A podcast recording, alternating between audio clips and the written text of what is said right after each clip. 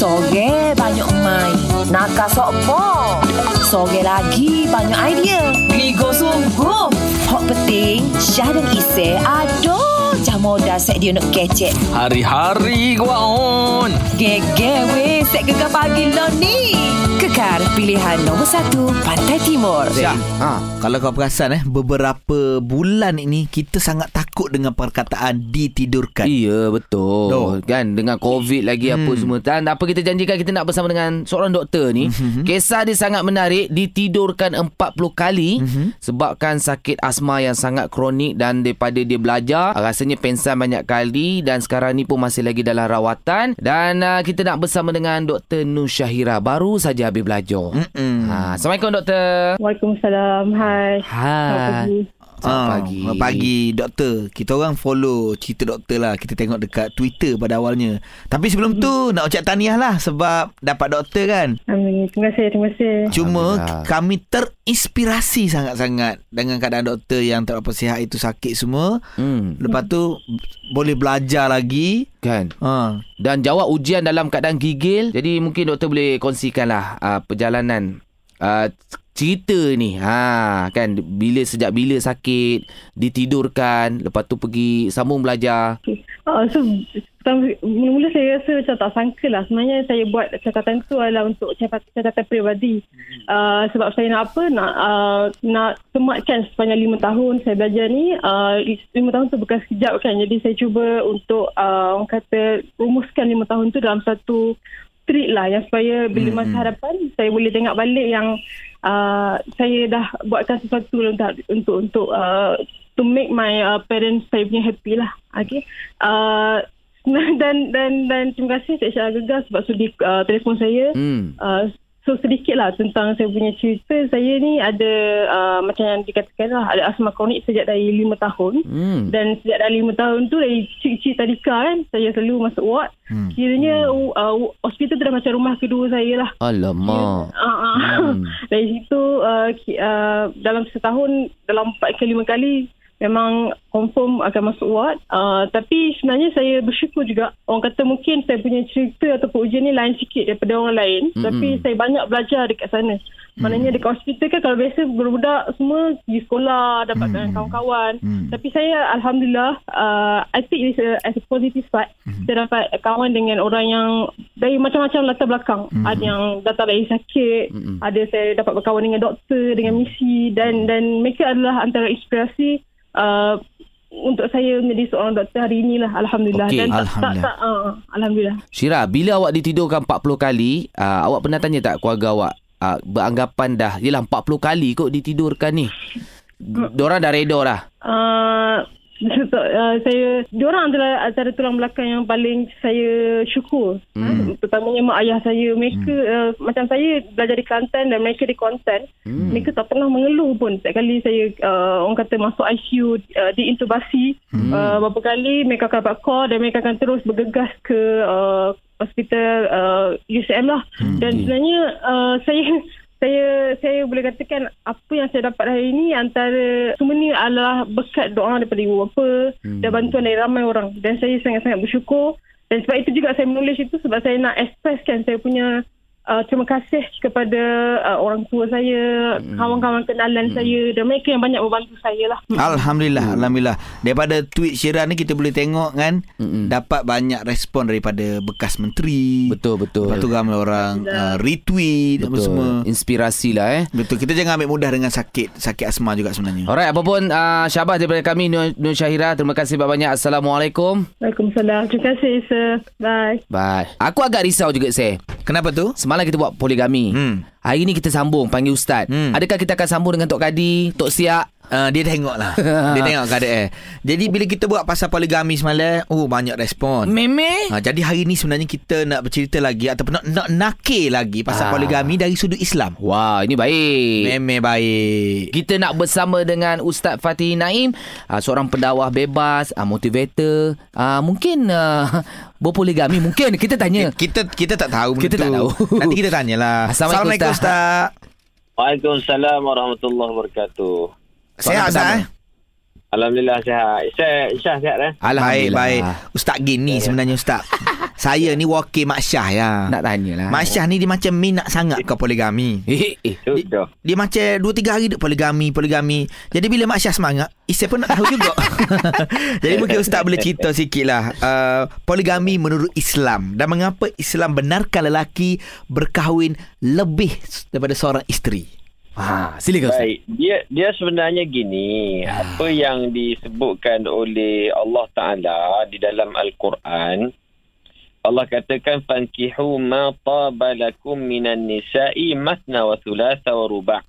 Dan kawinilah olehmu wanita-wanita yang kamu senangi dua, tiga atau empat. So dalam Islam ni sememangnya Allah Ta'ala mengharuskan kita untuk berpoligami. Yakni hmm. boleh untuk lebih daripada seorang isteri. Lepas tu dalam ayat yang kita baca dalam suratul Nisa ini Allah kata kahwin dua terus. Dua, tiga atau empat. Tidak kahwin seorang. Hmm, Jadi ada syarat-syarat yang ketat pula lepas daripada itu. Wa in khiftum alla ta'dilu fawahidah. Tapi kalau kamu takut untuk tak dapat berlaku adil, Hmm. maka cukuplah kahwin seorang saja. Hmm. Ah. Aw ma malakat aymanukum dhalika anna an alla ta'ulu. Eh, kahwin seorang saja atau budak-budak yang kamu miliki demikian itu lebih dekat untuk tidak berbuat anaya. So maknanya boleh untuk kita kahwin dengan syarat berlaku adil. Itu pertama. Okey. Yang kedua sebab apa dalam Islam ni Allah Taala izinkan Hmm. Kita boleh berkahwin lebih daripada seorang. Mm-hmm. Yang pertama sekali kita kena faham. Ramai orang salah faham ayat ni. Mm. Orang ingat bila sebut Allah Ta'ala benarkan kahwin dua, tiga atau empat. Orang ingat Allah suruh kita lebihkan isteri. Mm. Tambah isteri. Betul? Bet- ah. Benda tu salah faham. Ah, salah. Oh, Allah salah. Ta'ala turunkan ayat ini. Aha. Tujuan dia supaya mengurangkan isteri. Hmm. Mengurangkan. Ah, lagu mana? Tak payah? Tak payah? Tak payah Ah, tu. itu tak payah tu. tak payah tu. Baik. Takut Di pula. zaman jahiliyah, Ha? seorang hamba Allah ni dia boleh nikah lebih daripada empat, bahkan unlimited. Pernah Oh. salah seorang sahabat Nabi waktu jahiliyah dulu, dia ada 10 orang isteri. Uish. Hmm. Ha, jadi bila Islam ni datang dibawa oleh Nabi SAW, Allah Ta'ala menghadkan cukup setakat empat orang. Itu pun, kalau tak berlaku adil, maka cukup setakat seorang saja. Jadi, ayat ni tujuan dia untuk mengurangkan isteri bukan tambah. Kerana orang jahiliah dulu dia ikut suka-suka hati nak berapa orang isteri. Ah, tak boleh gitu dah. Ha. Okey. So kita tak boleh salah faham kat situ. Berpoligami menurut Islam kita bersama dengan Ustaz Fatihi Naim, seorang pendawa bebas, ah, motivator yang selalu bercakap pasal poligami. Yelah saya ni bukan bukan nak tahu sangat ni Ustaz tapi yalah hal-hal ada ke? Ha. Uh, boleh lah sikit ilmu.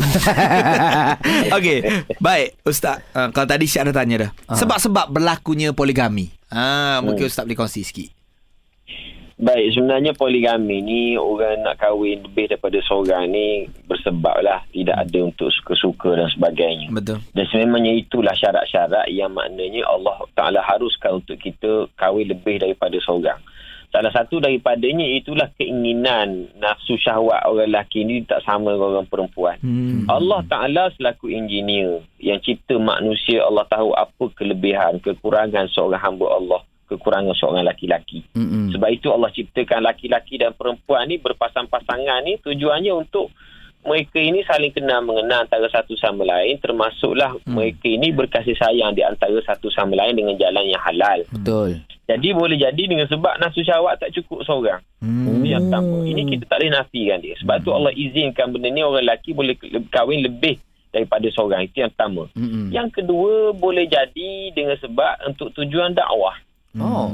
Eh, kadang-kadang untuk tujuan dakwah. Sebab zaman Nabi SAW, sahabat-sahabat ramai yang berkahwin dengan sebab nak berdakwah supaya mereka lebih kenal Islam. Mm-mm. Sebagaimana Rasulullah sendiri pernah berkahwin dengan seorang perempuan dari kalangan Bani Mustalik. Bani Mustalik ni orang bangsawan, orang kaya di waktu itu di, Hmm. di apa nama ni di Mekah. Mm-mm. Dia memang kaya sungguh. Hmm. Eh, pemimpin ni nama dia Al-Haris. Al-Haris ni uh, jadi pemimpin Bani Mustalik Nabi sengaja untuk kahwin dengan anak kepada Al-Haris iaitu Juwairiyah bintu Haris. Mhm. Tujuan dia supaya bila Haris tu masuk saja Islam, maka seluruh kaum dia itu masuk Islam. Oh.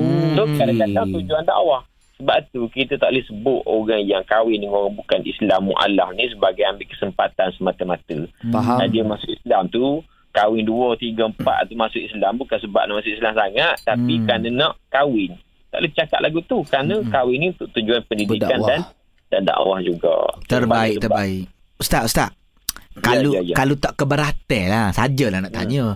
Uh, Ustaz ada berapa orang isteri?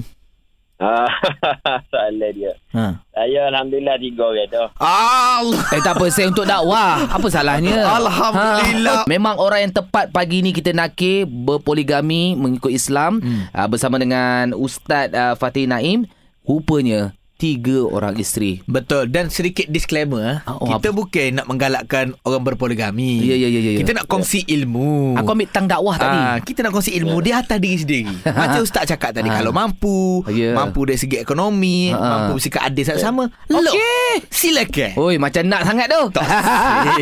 Eh tapi saya Ha. Ini soalan penting Ha? Kita berdua dah berkahwin hmm. kan Jadi Ustaz contohlah kami Contoh hmm. Kita nak berkahwin lain Perlu ke bagi tahu isteri yang pertama Ustaz? Hmm.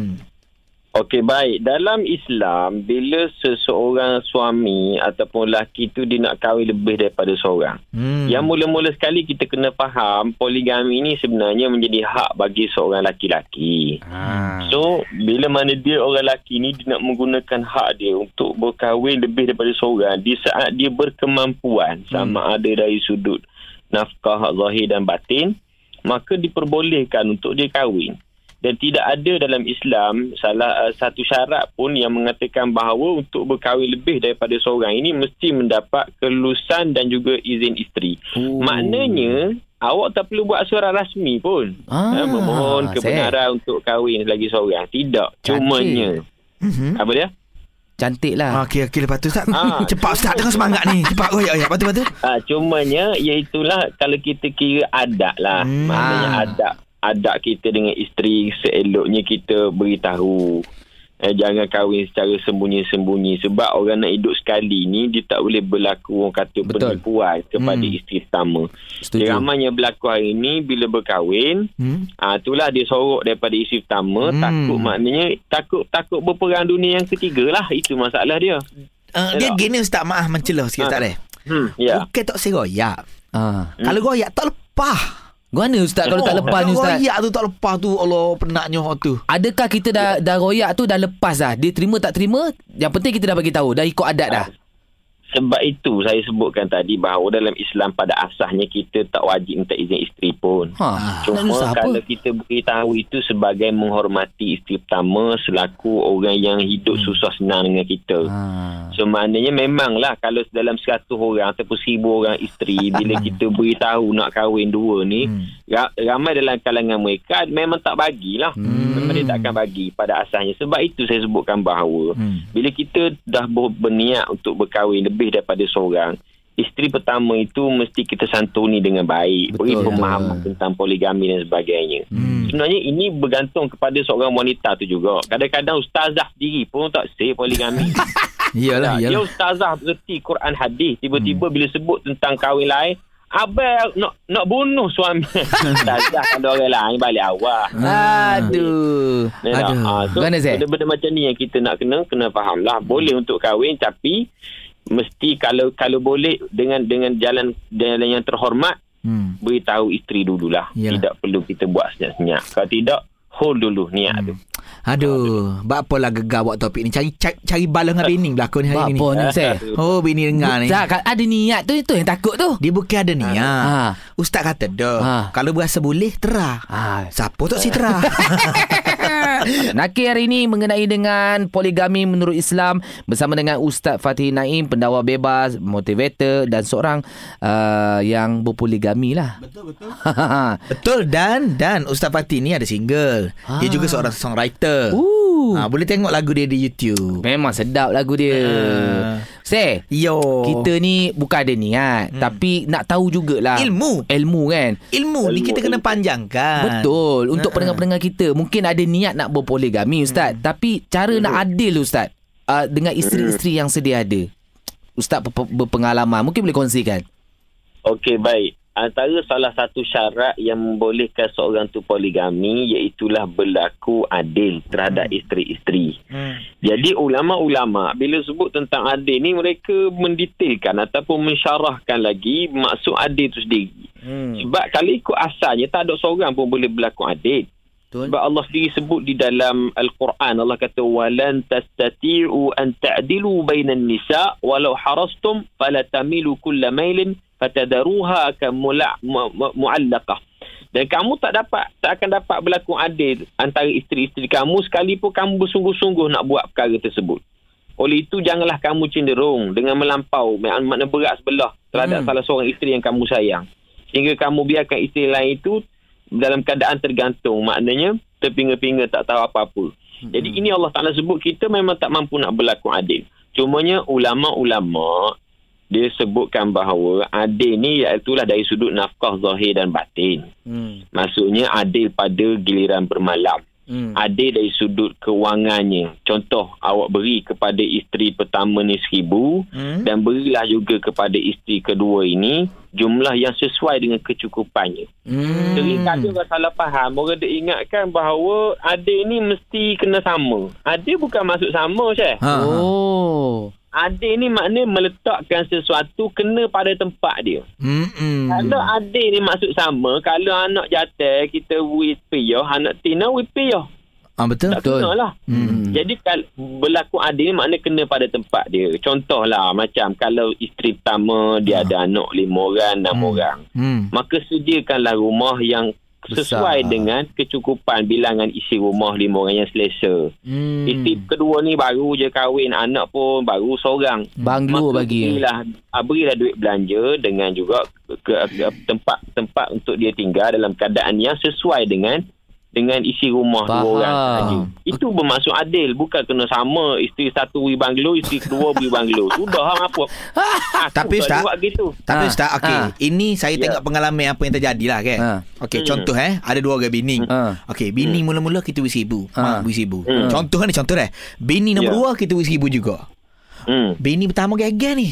Apa Hmm. seribu juga saya? Ha. Saya nak lebih pada orang nombor dua. Saya nombor satu ni. Ha, saya nombor satu. Alah mana nak handle? Aduh pening Zat. Ha, ini apa yang Ya. terjadi pengalaman. Ha, ya betul. Ha. Dia dalam bab ni dia tidak ada kelebihan antara isteri pertama dengan isteri kedua dalam Islam. Hmm. Semua isteri-isteri yang kita ada sama ada satu, dua, tiga atau empat semuanya mesti dilayan sama rata. Okey. Ah, maknanya tidak ada sebab aku ni bini tua, aku dapat berhak mendapat kelebihan begitu ini sebab aku antara orang yang terawal kahwin dengan dengan dengan Baik. suami. Ah. Baik Bukan baik. seperti itu. Ke, kalau buat macam ni menganiai isteri-isteri yang lain. Okey. Semuanya kita orang Melayu bila berlaku keadaan macam ni kita ikut adab lah. Adab ni maknanya kita ngisi pertama ni kita Yelah sebab dia pun dah, dah rela untuk hidup berkongsi maka kita ni beri lebih sikit lah. Baik baik. Dengan dengan kerelaan isteri kedua. Ha, Okey. dia. Mana Okey. benda-benda poligami sebenarnya dia kena tolak ansur dan bertoleransi di antara satu sama lain. Betul. Kalau masing-masing nak buat kerah pedal lagu tu,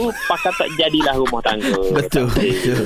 Jadi Ha, jadi ginilah ustaz, simpan audio Hmm. ni kalau banyak uh, bini-bini bising dengarkan audio ni. Ha. betul. Senang. Pasal kau telefon. Ha, ha. Telefon je kata bini. Naki hari ni agak panas juga Bukan panas Tapi dia Memberi manfaat kepada Yang nak berpoligami saya. Betul. Ini ini sebenarnya kita nak berkongsi ilmu. Mungkin ada yang tak tahu. Inilah masanya sebab kita bersama dengan salah seorang ustaz ataupun penceramah bebas, Hmm. seorang motivator dan dia juga penulis penulis lagu. Hmm. Ada lagu sendiri juga. Ada Ustaz Fatihi Naim, Naim. Dan uh, tiga orang isterinya Dah ustaz dah bagi tahu Kita Alhamdulillah, kan? Alhamdulillah. Maknanya tepatlah orang dia eh, Ustaz eh Ya. Oh. Saya saya ada satu uh, quote lah untuk orang bini ramah ni. Apa tu Kalau seorang ramah. ha. Kalau dua jaga. Ha, ha. Kalau tiga bisa. Kalau empat Hmm. Kalau empat apa Ustaz? Maulana. Oh. Baru tiga nak naik Maulana ni Ah, Ustaz Tahniah, tahniah, tahniah. Mungkin ada sekarang tengah drive Laki dah mula macam angkat-angkat kening dekat isteri Nak Ha. berpoligami kan Betul-betul. Mungkin ada- Bini pun start pandang-pandang pedih hati dah. Mungkin Ustaz boleh ada sejuk pesanan sikit lah kan kau. ha, Kan Ustaz Baik, ginilah mudah. Saya sebagai akhirnya kita nak sebut sikit tentang poligami. Hmm. Meskipun poligami ni diharuskan dalam Islam, boleh untuk seorang lelaki tu kahwin lebih daripada seorang, dua, tiga atau empat. Hmm. Tapi kita kena ingat, di saat kita tak mampu untuk berlaku adil, itu sebenarnya kita menempah tiket untuk masuk neraka Allah Ta'ala. Ambil. Dan kita kena ingat satu benda. Isteri, anak-anak merupakan amanah Allah Ta'ala yang Hmm. mesti kita kena jaga. Semakin kita ramai isteri, semakin besar dan berat tanggungjawab kita untuk kita berhadapan dengan Allah Ta'ala pada hari kiamat. Hmm. Sebab orang sekarang bila dia nampak kahwin ni hanya sekadar untuk memenuhi nafsu syahwat dia yang tak pernah cukup Betul. sekalipun. Mm-mm. Jadi kita kena tahu juga bahawa sesungguhnya kahwin ni bukan hanya sekadar untuk kita beri kenyang perut anak isteri, Hmm. bukan setakat untuk melepaskan nafsu di tempat yang halal tapi yang paling penting juga yang ramai orang terlepas pandang iaitulah untuk beri pendidikan kepada isteri. Hmm. Itu sebagai orang lelaki yang nak berpoligami saya tak larang. Hmm. Dan kita tak kata betul salah boleh dengan syarat awak dah buat satu persiapan yang lengkap. Persiapan apa? Yang pertama dari sudut ekonomi. Hmm. Kalau isteri pertama pun awak maknanya rumah pun bayar kongsi-kongsi. Lepas tu sibuk nak menikah lagi. Itu tolak tepi dululah. Hold Baik, dulu. baik. Yang kedua persiapan dia sudut ilmu. Ramai orang yang kahwin sekarang ni ilmu tak ada. Hmm. Macam mana nak didik anak isteri dia. Kalau tanya berapa kali awak solat jemaah dengan isteri kat rumah. Hmm. Berapa kali awak ajar dia baca Quran. Berapa kali awak ajar dia fardu ain.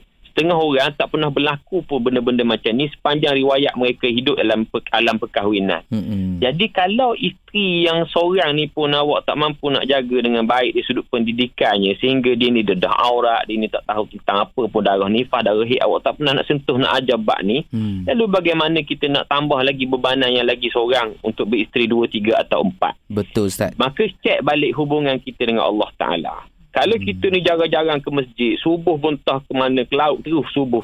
Kalau subuh pukul pukul 12 tengah hari kadang-kadang subuh. Hmm. Jadi kalau subuh gajah ni saya Hmm. hmm. sampai pukul 8 je. Kalau pukul 12 subuh bewok ke. kalau kalau lagu ni kita punya perangai hubungan dengan Allah kita tak jaga. Lalu bagaimana kita nak jaga anak orang? Betul, betul, betul, Lalu betul. Bagaimana kita nak jaga isteri yang ramai? Betul, So betul. boleh tapi persiapkan dulu dengan ilmu Betul. Supaya kita tak anaya diorang dengan kejahilan kita. Ustaz, Ah, Ustaz. Ustaz nak tahu tak? First time oh, Ya. isteri terdiam oh. Hmm, dah. Dia sebenarnya tengah fikir. Ha. Tengah fikir bagus sebenarnya. Yalah, Seh. Bagus kalau kita ada ilmu ni. Kita Ui. buat apa-apa pun Betul. kita berlandaskan uh, Al-Quran dan juga sunnah. Ya. Ya. Jadi lepas dengar ustaz cakap ni rasa boleh fikir 8 kali dah rasa. Oh, Tadi tak 8 fikir kali. langsung rasa nak dah. Betul. Us- Ustaz tiga aku. Itu ustaz. Oh. Kena jadi ustaz kita. Tak okey kita nak kalah dia. Baik Ustaz Apa pun terima kasih banyak-banyak Ustaz Sebab kongsi satu ilmu yang sangat baik hari ini uh, InsyaAllah Ustaz Nanti kita borak-borak panjang Dan uh, kita tak berakhir dekat sini Ustaz eh. Kita akan Ya, ya. DM-DM tepi juga Ustaz InsyaAllah, insyaAllah. Boleh. Ah. baik, baik, baik, baik, Terima baik. kasih Ustaz Assalamualaikum Waalaikumsalam. Aku belum. Rasa nak jadi ustaz. Mu Rasa belum? nak jadi ustaz. Belum, belum. Tapi gitulah kita nak bagi tahu pendengar Syah. Ha. Ini sebenarnya ilmu. Ya, ya. Jangan salah faham. Kita tidak menggalakkan. Tapi kalau anda ada ciri-ciri ustaz cakap, silakan. Silakan. Macam aku, aku rasa aku tak mampu lagi. Aku sokong Ah, mu, mu, mu memang sokong. Aku tak mampu. ah, Sama lah saya Mu sokong. Ah. Aku tak mampu. Ah. Bini tak bui. Hari Kamis hari ni Rasanya saya ramai Yang nak balik ke Pantai Timur ni saya Betul. Terima kasih banyaklah kerajaan Malaysia sebab bersetuju memberi kebenaran kepada keluarga Malaysia yang dah lengkap vaksinasi Yap. boleh rentas negeri bermula Isnin hari itu. Tapi apa pun kita kena jaga SOP ketika pulang ke kampung. Itu pesanan daripada KKM. Sebab tu pagi ni kita nak bersama dengan Encik Azman Abdul Rashid, Ketua Penolong Pengarah Bahagian Pendidikan Kesihatan Malaysia. Assalamualaikum. Waalaikumsalam warahmatullahi wabarakatuh. Alhamdulillah sihat.